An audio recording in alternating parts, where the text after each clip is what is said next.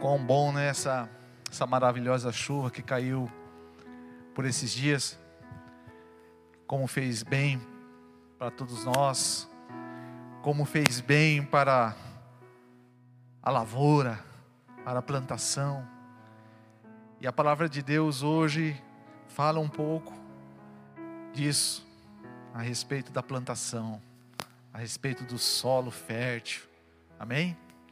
Gostaria que você abrisse a sua Bíblia, lá no livro de Tiago, no capítulo de número 5, no versículo de número 7 ao 12. Amém? Glória a Deus. Tiago 5, 7 ao 12. E a palavra de Deus diz assim: Portanto, irmãos, sejam pacientes até a vinda do Senhor. Sejam como o agricultor, aguarda que a terra produza a preciosa colheita, e como espera com, paciente, com paciência até virem as chuvas do outono e da primavera. Sejam também pacientes e fortaleçam o seu coração, pois a vinda do Senhor está próxima.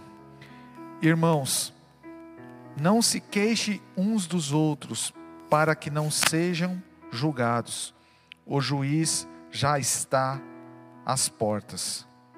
Irmãos, tenham os profetas que falaram em nome do Senhor como exemplo de paciência diante do sofrimento.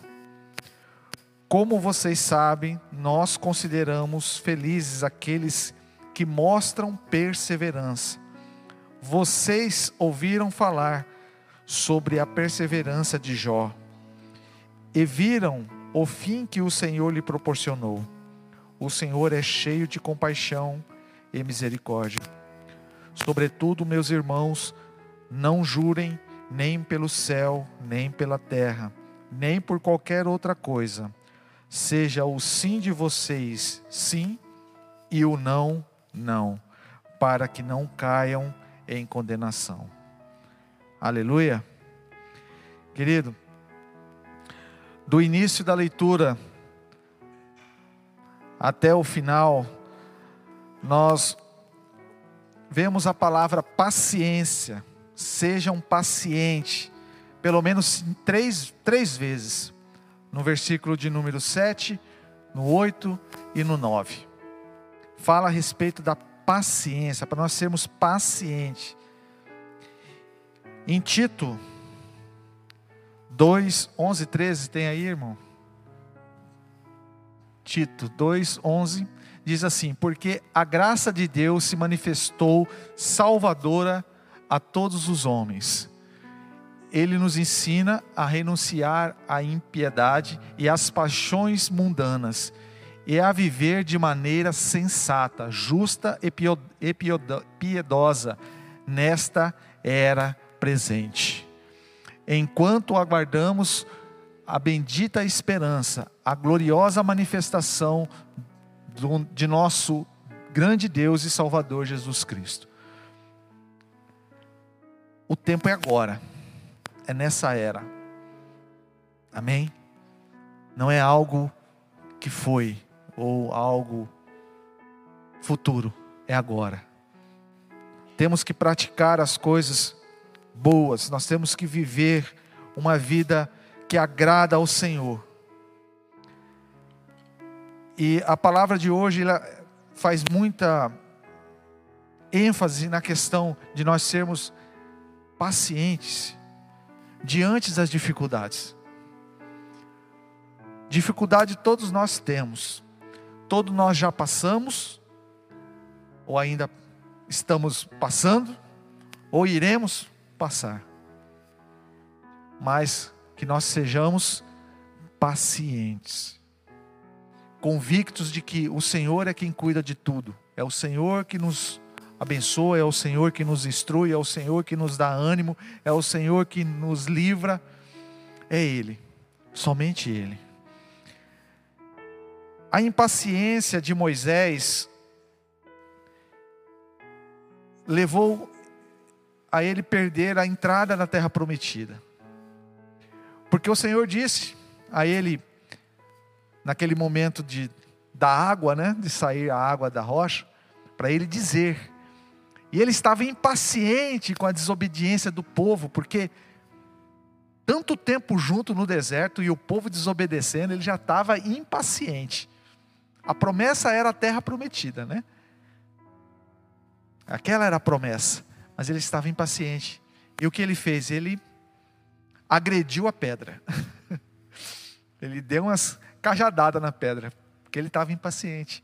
E por causa disso, ele não conseguiu entrar na terra, ele não viu a terra prometida.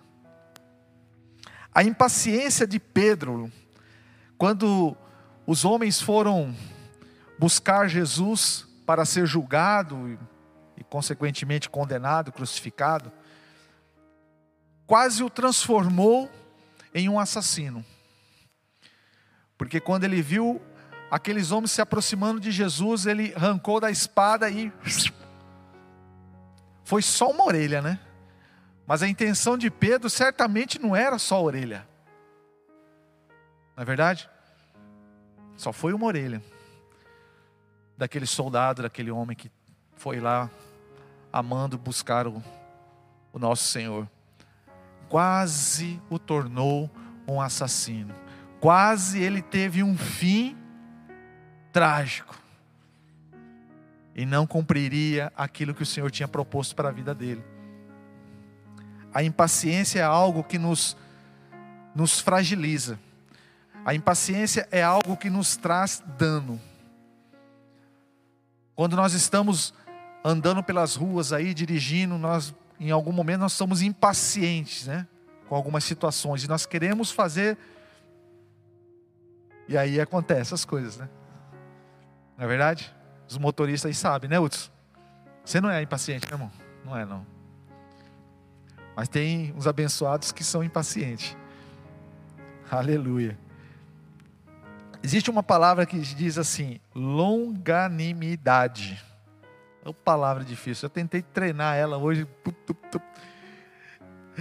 Aleluia. Mas o que, que significa? Significa suportar com firmeza. Se refere à paciência em relação às pessoas enquanto a resistência se refere à paciência em relação às situações. Paciência e resistência. Paciência com as pessoas, resistência em aguardar que as coisas aconteçam. E quando nós vemos muitos de nós, do nosso meio, não consegue aguardar, não consegue ser resistente. E eles acabam então desistindo.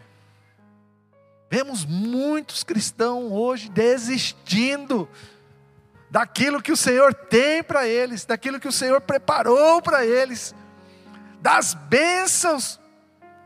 Ele prefere seguir a sua própria vida, impaciente em aguardar aquilo que o Senhor tem preparado.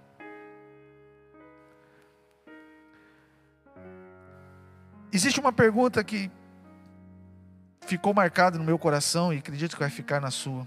Como é que nós podemos experimentar a perseverança paciente enquanto esperamos a volta do Senhor?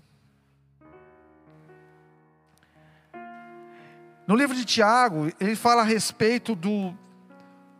Compara né, a vinda do nosso Senhor com aquele agricultor que semeia e aguarda até o tempo da colheita. É um processo.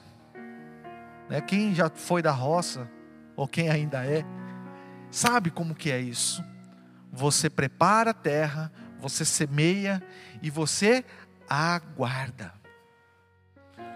Porque as coisas não acontecem como nos filmes, planta-se, já, já nasce já se colhe.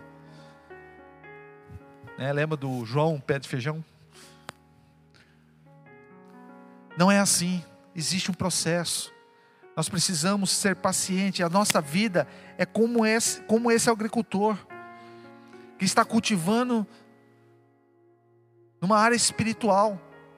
Sabemos que a colheita virá, haverá o fruto, mas nós temos que aguardar. Não podemos pular etapa, não podemos, né?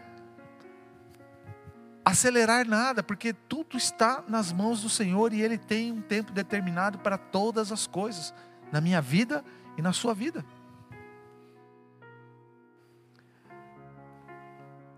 O fazendeiro, ele deve ser paciente com o clima, pois não tem controle sobre o clima. Meu pai foi lavoureiro, uma época, e como ele se preocupava com o clima? plantava e ele esperava a chuva, e a chuva não vinha. Na época da colheita, ele não queria que chovesse, porque se chovesse prejudicaria a colheita, porque naquela época ele plantava arroz e na época de colher o arroz não podia chover, tinha que estar seco, porque senão as espigas deitavam e aí ficar, daria perca na produção. Mas como que se controla o clima? Não tem como se controlar. Então a pessoa tem que ser o quê? Paciente. Não há o que fazer. Querido, o fazendeiro ele espera tanto por aquele momento da colheita. Pois ele sabe que o fruto ele é precioso. O fruto é precioso. Ele faz com aquilo com tanto cuidado, com tanta dedicação, com tanto empenho. Pois ele sabe que o fruto tem valor. E como nós temos feito isso? Como nós temos sendo, como nós temos sido perseverantes? Como nós temos cuidado das coisas de Deus? Como nós temos nos empenhado em Deus, em fazer as aquilo que agrada ao Senhor? Como é que nós temos agido? Será que o fruto a qual nós colheremos condiz com aquilo que nós estamos fazendo hoje? Aquilo que nós estamos semeando hoje, será que nós iremos colher um fruto de boa qualidade lá na frente? Eu me preocupo muito com isso. Me preocupo muito. Como ministro de louvor aqui, eu sempre estou falando para a galera: galera, não deixa o espiritual abalar, não. A técnica pode até abalar, mas o espiritual não. O espiritual tem que estar, tá, tem que estar tá ali, vigilante, atento, buscando todo momento, não deixando as coisas relaxadamente, pois eu sei que a colheita, essa colheita, ela é grande. Marcos 4, 28 e 29 diz assim: A terra por si própria produz o grão, primeiro o talo, depois a espiga, e então o grão cheio da espiga. Logo que o grão fica maduro, maduro, o homem lhe passa a foice, pois chegou a colheita. Chegou a colheita. Nós estamos num propósito né, do ano da abundância. Mas já tivemos aqui o ano da colheita, o tempo da colheita. Tivemos até uma festa da colheita aqui. Colheita, querido. Colheita. Vamos preparar o nosso coração. Vamos preparar o solo que é o nosso coração para esta colheita. Aleluia. Precisamos amadurecer, queridos, espiritualmente. Precisamos. O cristão é como um agricultor espiritual em busca de uma colheita espiritual. No versículo 8 diz assim: Sejam também pacientes e fortaleçam o seu coração, pois a vinda do Senhor está próxima. Fortaleçam o seu coração. Cuide do solo o solo bem cuidado, o solo preparado, ele dá uma colheita boa. Agora, aquele solo que não tem cuidado algum, que está cheio de erva daninha, que está cheio de coisas ruins, ele não produz coisas boas. Ele produz fruto de má qualidade. Não é de excelência. Precisa desse preparo. Quando o agricultor vai começar, antes de começar o plantio, ele faz a preparação do solo. A gente fala, vai fazer a correção daquilo que está faltando, aquele nutriente que está faltando no solo. Pois, se ele não fazer a, a correção, aquele solo, aquele solo é pobre. É pobre. Ele não vai produzir. Nas nossas vidas é a mesma coisa. Preparemos o nosso coração, os nossos corações para que o Senhor semeie e o fruto aconteça. João 16, 33 diz que no mundo tereis aflições. Tem de bom ânimo, pois eu venci o mundo. Todos nós temos aflições, queridos. Eu já tive, já tenho e certamente terei. Mas eu tenho que ter o que? bom ânimo, porque o meu Senhor venceu. Pois o meu Senhor venceu, o seu Senhor venceu. Tem de bom ânimo. Vamos para a casa do Senhor, tem de bom ânimo. Vamos participar de um, de um ministério, tem de bom ânimo. Vamos tocar aqui, tem de bom ânimo. Vamos cantar, tenha de bom ânimo pois o seu Senhor venceu. Ele é vitorioso. Ele é vitorioso. Ele venceu a morte. Ele ressuscitou. E ele voltará para buscar a sua igreja. Voltará para buscar a sua noiva. E a palavra está dizendo. A palavra está dizendo suporte as dificuldades e sofrimentos até que Jesus volte.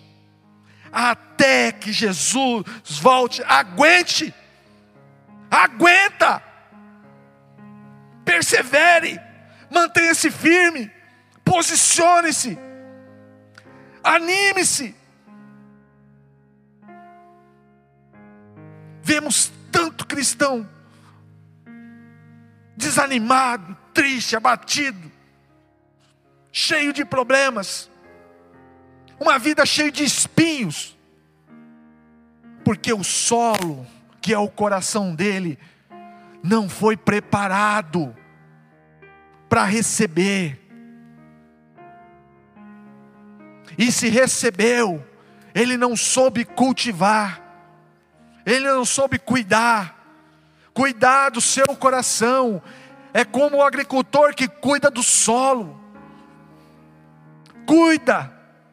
Cuida para que você não seja enganado pelo inimigo. Cuide para que o pecado não domine a sua vida. Cuide. E verá que essa, essa plantação aí, essa semente vai germinar e vai dar bons frutos bons frutos para a sua vida e para a vida daqueles que estão ao teu derredor, aqueles que estão ao seu lado. Pense nisso, pense nisso. Aleluia. Os nossos corações é o solo.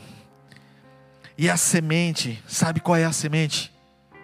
A semente é a palavra de Deus. O solo é o seu coração. E a semente é a palavra de Deus. Lucas 8, 11. Tiago.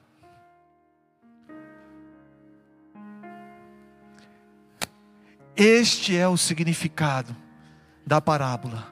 A semente é a palavra de Deus.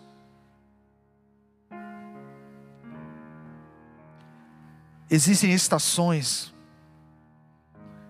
que vem o inverno, né? Primavera, verão, outono, inverno. Quando chega no inverno, o solo ele se torna frio, gelado. Mas aí o Senhor, ele vem com a providência. Logo vem a chuva. Logo vem o sol e aquece aquela terra fria. É assim com os nossos corações. Chega uma época em nossas vidas que nós já estamos, não é, esfriando espiritualmente. Não existe mais aquele fogo. Você vem aqui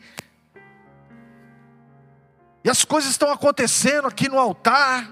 O ministro está aqui, né, ministrando, o, o ministério de louvor está tocando, cantando, e a igreja é envolvida numa atmosfera de adoração, mas você está lá geladão, geladão, friozão, friozão, não há emoção, não há brilho no seu olhar. E por incrível que pareça, quando nós estamos aqui em cima ministrando, nós conseguimos ver nos seus olhos. O pastor ele vê nos seus olhos, o ministro vê os seus olhos. E nós vemos muitos aqui que estão gelados. Gelados. Precisa reavivar esse fogo, querido. Precisa reavivar esse seu coraçãozinho aí para glorificar, para exaltar, para bem dizer o nome do Senhor, para profetizar, para declarar bênção, cura. É isso. É isso, esse é o seu papel, esse é o seu chamado, é isso que o Senhor tem para a sua vida, é para isso que o Senhor te resgatou, para que você não fosse aí um crente geladão, mas que você queimasse, para que você fosse chama, aonde quer que você for, aonde quer que você esteja, você seja luz, que você aqueça os corações com o seu testemunho, com a sua vida, com a sua palavra, com os seus gestos.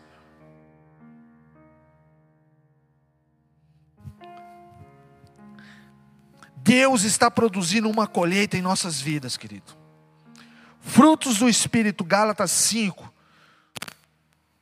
22, 23.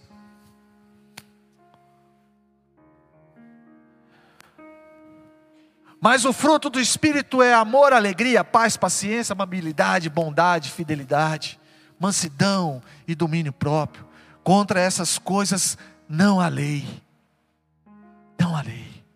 É isso que Deus está produzindo na sua vida. É isso que Deus produz e quer produzir na sua vida, na minha vida. Não é o fruto da carne, é o fruto do Espírito bondade, sabe, mansidão.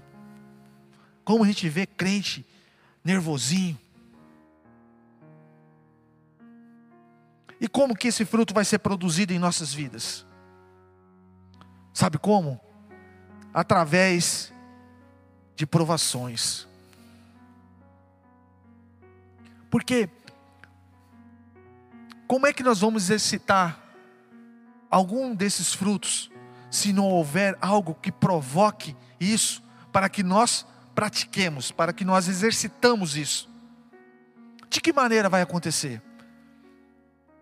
Então existem as provações, vêm as provações, para que nós possamos então praticar o fruto do Espírito.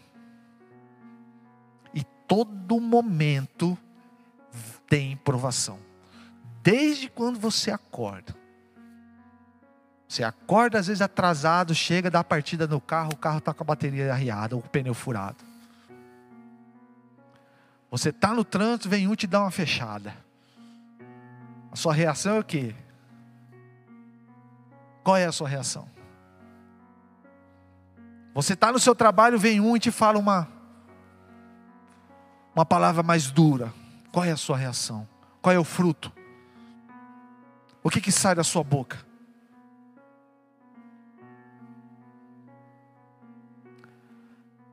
A palavra de Deus e a oração são importantes para ajudar o nosso coração a se firmar. A palavra de Deus e a oração são importantes para adubar esse, esse coração aí, essa, esse solo. Como é que nós vamos produzir se nosso solo é ruim, se o nosso solo não tem os nutrientes necessários, porque está faltando a palavra, está faltando a oração, está faltando a comunhão. Tem crente que não quer estar em comunhão com outros crentes. Tem crente que só vive no seu mundinho. Vem à igreja, cumpre o seu compromisso e volta para o seu mundinho fechado. Tem crente que não lê a palavra, lê todas as outras coisas, menos a palavra. Tem crente que já faz muito tempo que não ora, que não conversa com Deus, que não fecha a porta do quarto lá sozinho e fala: Senhor, quero falar contigo agora. Eu quero dizer o que eu estou sentindo. E eu quero ouvir a sua voz. Como que essa, como que essa terra vai produzir alguma coisa? De que maneira vai produzir? De que maneira? Sabe, o fazendeiro, depois que ele semeia, e ele aguarda então que a colheita chegue, ele continua trabalhando. Ele está olhando, ele está olhando para o cultivo, mas ele está trabalhando. Ele não planta e simplesmente deixa lá abandonado, ele vai cuidar daquilo. Vai cuidar, ele vai cuidar da, da erva daninha, ele vai cuidar da praga, ele vai cuidar, sabe?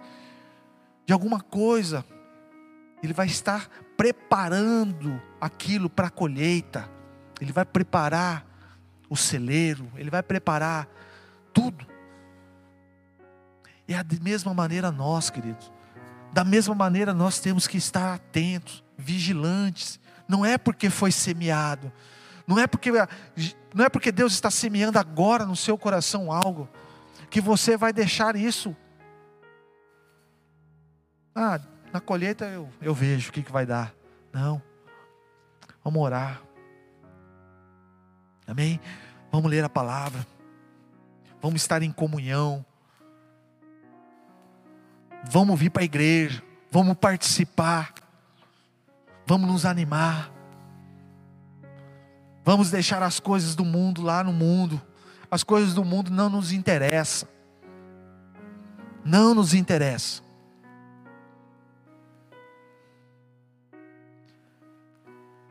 amadurecer e continuar trabalhando. Bem-aventurado aquele servo que o Senhor seu Deus, quando vier e achar ele assim. Lá em Lucas 12, 42, a respeito daquele que não deixou a colheita de qualquer jeito, não deixou a plantação de qualquer jeito, e ele continua ali, persistente, firme, olhando, cuidando, porque ele sabe que o dono iria chegar e o dono chegou e pegou ele lá. O outro estava lá, dormindo, descansando lá, levando uma vida de qualquer jeito. Mas o bom trabalhador, ele estava lá, firme, com um propósito. Amém? Deus cuida de nós, mesmo quando nós passamos por sofrimento. Muitas vezes nós falamos: Nossa, eu estou passando por sofrimento, estou passando por uma luta. Ei, você é cristão. Você é cristão.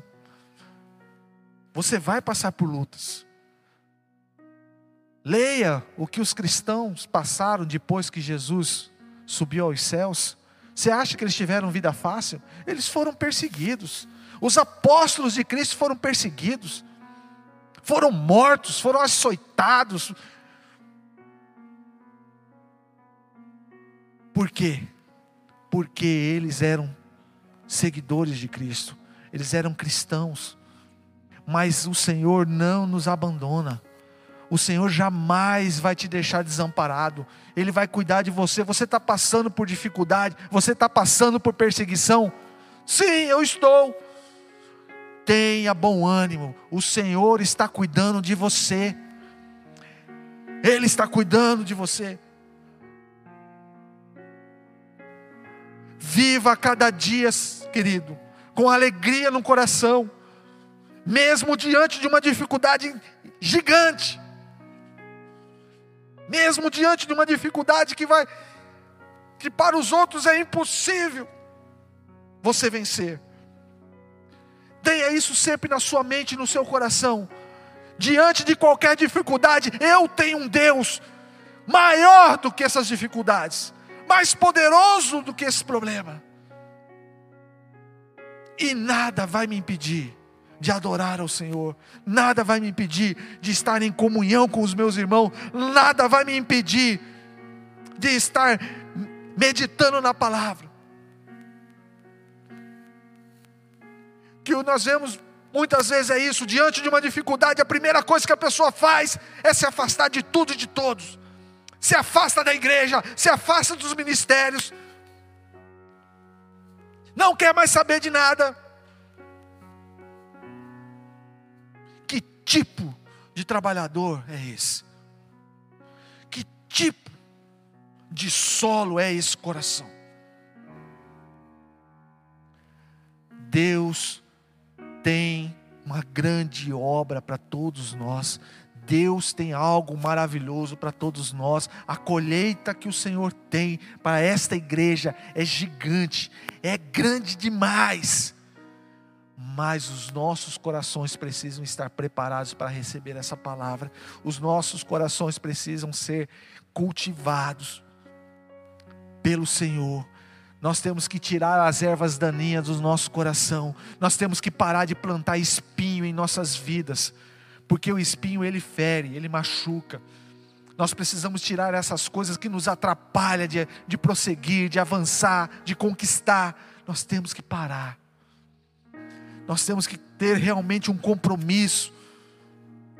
E o compromisso não é com o pastor, não é com o ministro, não é com o seu líder. O compromisso é com o Senhor. O compromisso é com Ele. É dele. A obra é dele, essa igreja é dele. Você é dele. Amém? Eu tinha mais algumas coisas aqui para dizer para vocês, mas por conta do horário, eu vou parar aqui. Numa próxima oportunidade a gente continua, porque o Senhor tem mais coisas para dizer. Mas a última coisa que eu quero dizer para vocês, querido, nunca desanime de Deus. Eu disse para uma pessoa essa semana algo que o Senhor vem ministrando no meu coração há muito tempo.